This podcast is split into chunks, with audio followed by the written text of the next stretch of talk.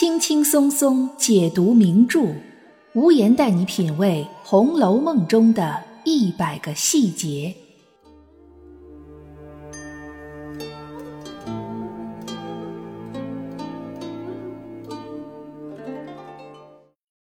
品读细节之美，发现别样红楼。大家好，我是暗夜无言，欢迎您收听原创节目《红楼梦》中的一百个细节。脂砚斋在对《红楼梦》的批阅里，多次将王熙凤称为奸雄，并说自己对王熙凤这个人物的感情是又爱又恨。上一个被冠以奸雄称号的人，还是罗贯中笔下的曹操。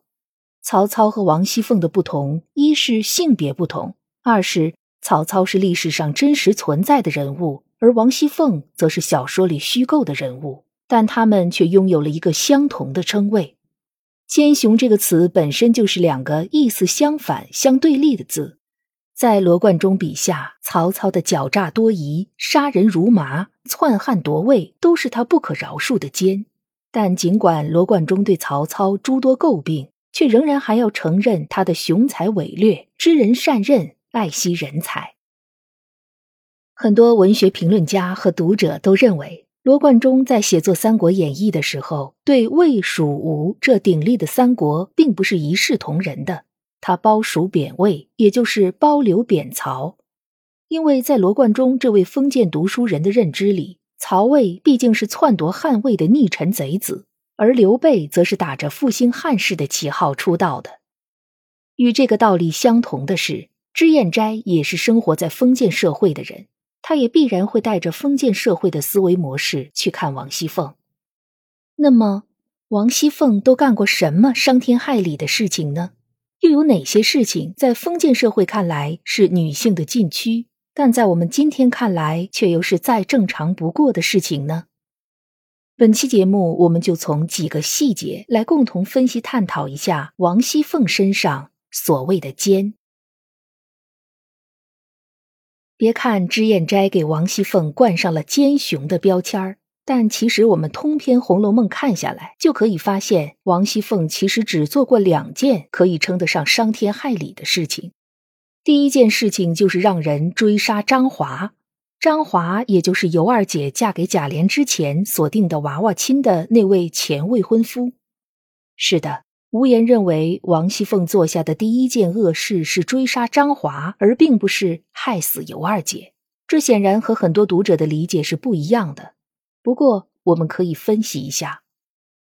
首先，贾琏在国丧家孝期间停妻再娶，这是事实；尤二姐在没有父母之命、媒妁之言的前提下偷偷嫁给贾琏，这也是事实。最重要的是，这件事王熙凤一直都不知道。完全蒙在鼓里，等他知道的时候，生米已经煮成熟饭了。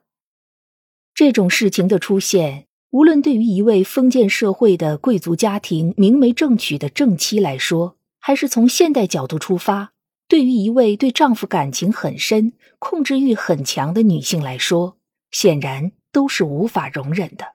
也就是说，这件事一开始的错误方绝对是贾琏和尤二姐。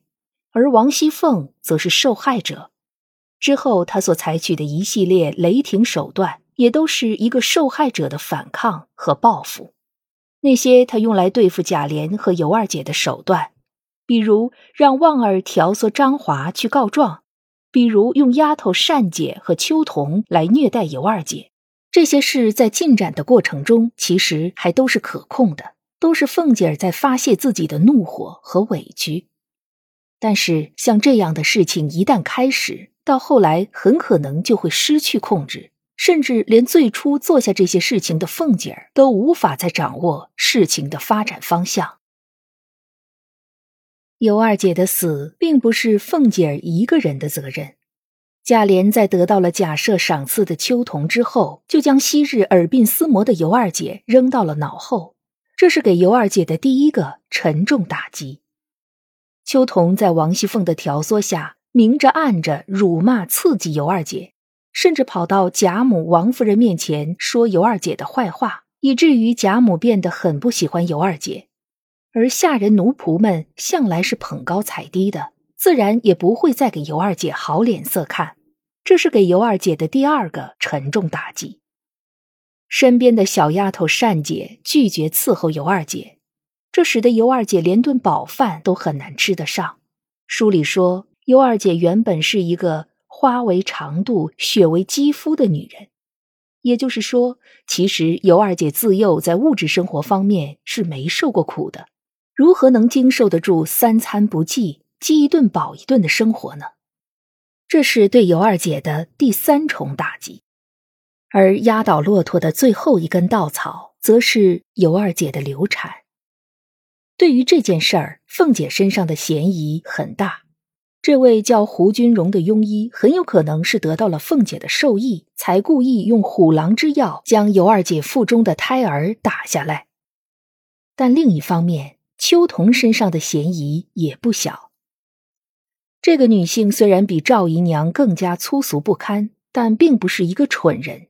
这种宅斗小说里最常见的下药打胎的桥段，其实并不是一个难想到的主意。要知道，像秋桐这样的女性，一不用上班，二不用做家务，大把大把的时间都在用来谋划这些互相算计的事情上了。除了凤姐儿和秋桐。胡君荣这个家伙本身也存在看错病、开错药的可能性。毕竟曹雪芹让他姓了胡，而之前的第五十一回回目标题就叫做“胡庸医乱用虎狼药”，说的是晴雯生病了，请了一位大夫来开药，结果开的是一些药劲儿非常猛的药。宝玉看了连骂该死，说这么猛的药，女孩们的身体如何禁得住？赶紧还是换了王太医，才来开了温和的药。这位乱开药的大夫在这一回里并没有交代姓甚名谁，只是在回目标题里说他是胡庸医，意思是糊涂不顶用、水平太差的庸医。而到了第六十九回给尤二姐看病的大夫，好巧不巧就姓胡，就算他和给晴雯开药的那位庸医不是同一个人。但医术估计也高明不到哪儿去，再加上这一回可就没有一个宝玉来指出药方上的问题，所以尤二姐流产的下场几乎是必然的。最后万念俱灰的尤二姐吞金自尽了。也许她一开始就不应该抱着侥幸的心理偷偷嫁给贾琏。贾琏并不是一个能够托付一生的男人。假如贾琏始终能像一开始那样对待尤二姐，而不是有了秋桐就将她冷落，或许尤二姐也不会想要自尽。尤二姐的悲剧是由贾琏、王熙凤和她自己共同造成的。凤姐儿对付尤二姐的那些手段固然都是狠毒的，但她并不想亲手取尤二姐的性命。然而她对付张华则不同了，在利用完张华之后，凤姐儿还让旺儿追上了张华，并杀人灭口。这是凤姐儿所做的最伤天害理的一件事。凤姐儿所做的第二件恶事，就是逼迫张家退亲，间接害死两条人命。这件事其实很值得分析细节。首先，这件事虽然涉及到两条人命，但头一号恶人并不是凤姐儿，而是非要强娶张金戈的长安府府太爷的小舅子李衙内。第二号恶人也不是凤姐儿，而是那个见利忘义、非要悔婚的张财主。第三号恶人还不是凤姐儿，而是馒头庵那个除了好事儿什么都干的老尼姑。凤姐儿对于这件事最初是根本不屑于插手的，但可恶的老尼姑却很擅长心理学。她对凤姐儿说了这样一番话：“虽如此说，张家已知我来求府里。”如今不管这事儿，张家不知道没工夫管这事儿，不稀罕他的谢礼，倒像府里连这点子手段也没有的一般。这段话无疑是一下子扎到了凤姐心坎的最深处。凤姐这辈子最恨的就是别人认为她能力不够，手段不足，所以被老尼姑这样一刺激，凤姐就必然要别人见识一下她的手段。古人都信奉。宁拆十座庙，不毁一门亲。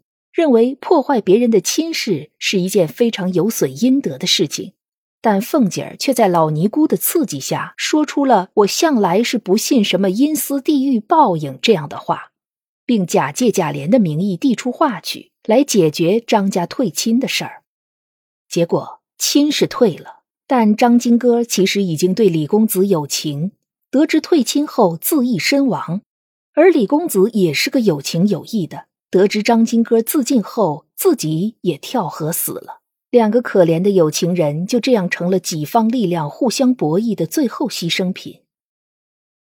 有一些叙书的作者将这件事情定为凤姐的头一号罪恶，将这件事情写成后来凤姐遭受牢狱之灾，甚至身亡命陨的主要原因。很大程度上是因为要对应凤姐自己说的那句“向来不信什么阴司地狱报应”的话，草蛇灰线，前后呼应，让凤姐自己打脸。这样，从写作的结构设计上来讲，当然是没有任何问题的，甚至还很巧妙。但是从思想观念上来讲，却是值得商榷的。凤姐儿并不是这件事情里的第一恶人，见色起意的李衙内，见利忘义的张财主，助纣为虐的老尼姑，贪赃枉法的节度使，这些人才是害死张金哥和李公子的直接刽子手。凤姐儿不过是这条罪恶链条里的一个环节，就算凤姐儿不出手，那几个人肯定也会想别的办法悔婚退亲。凤姐儿在这件事里最大的问题是禁不住老尼姑的几句话忽悠，总是控制不住自己想要弄权的欲望，同时又假冒贾琏的名义行事。但如果因为这样而将头号恶人，也就是主犯的罪名加到凤姐儿身上，那显然是不公平的。这两件事情是凤姐身上的污点，是她的奸之所在。尤二姐这件事是凤姐自身的感情受到了侵害后的狠辣报复，而张金哥这件事儿则是凤姐控制不住自己弄权的欲望。情感和权力这两件东西是最可能让人失去理智的东西，即使雄才大略如曹孟德。也还是会在情感和权力的驱使下成为一代奸雄，更何况是纵横的空间只不过是贾府内外的王熙凤。在奸雄的标签下，王熙凤在做任何一件事情之前都会从利益角度去考量，这让她的理智显得冷静而可怕。但在鲜为人知的另一面，王熙凤其实也很柔软。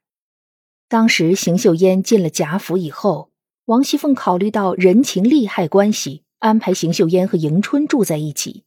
这样，即使对邢岫烟有什么照顾不周的地方，邢夫人也不好责怪凤姐儿。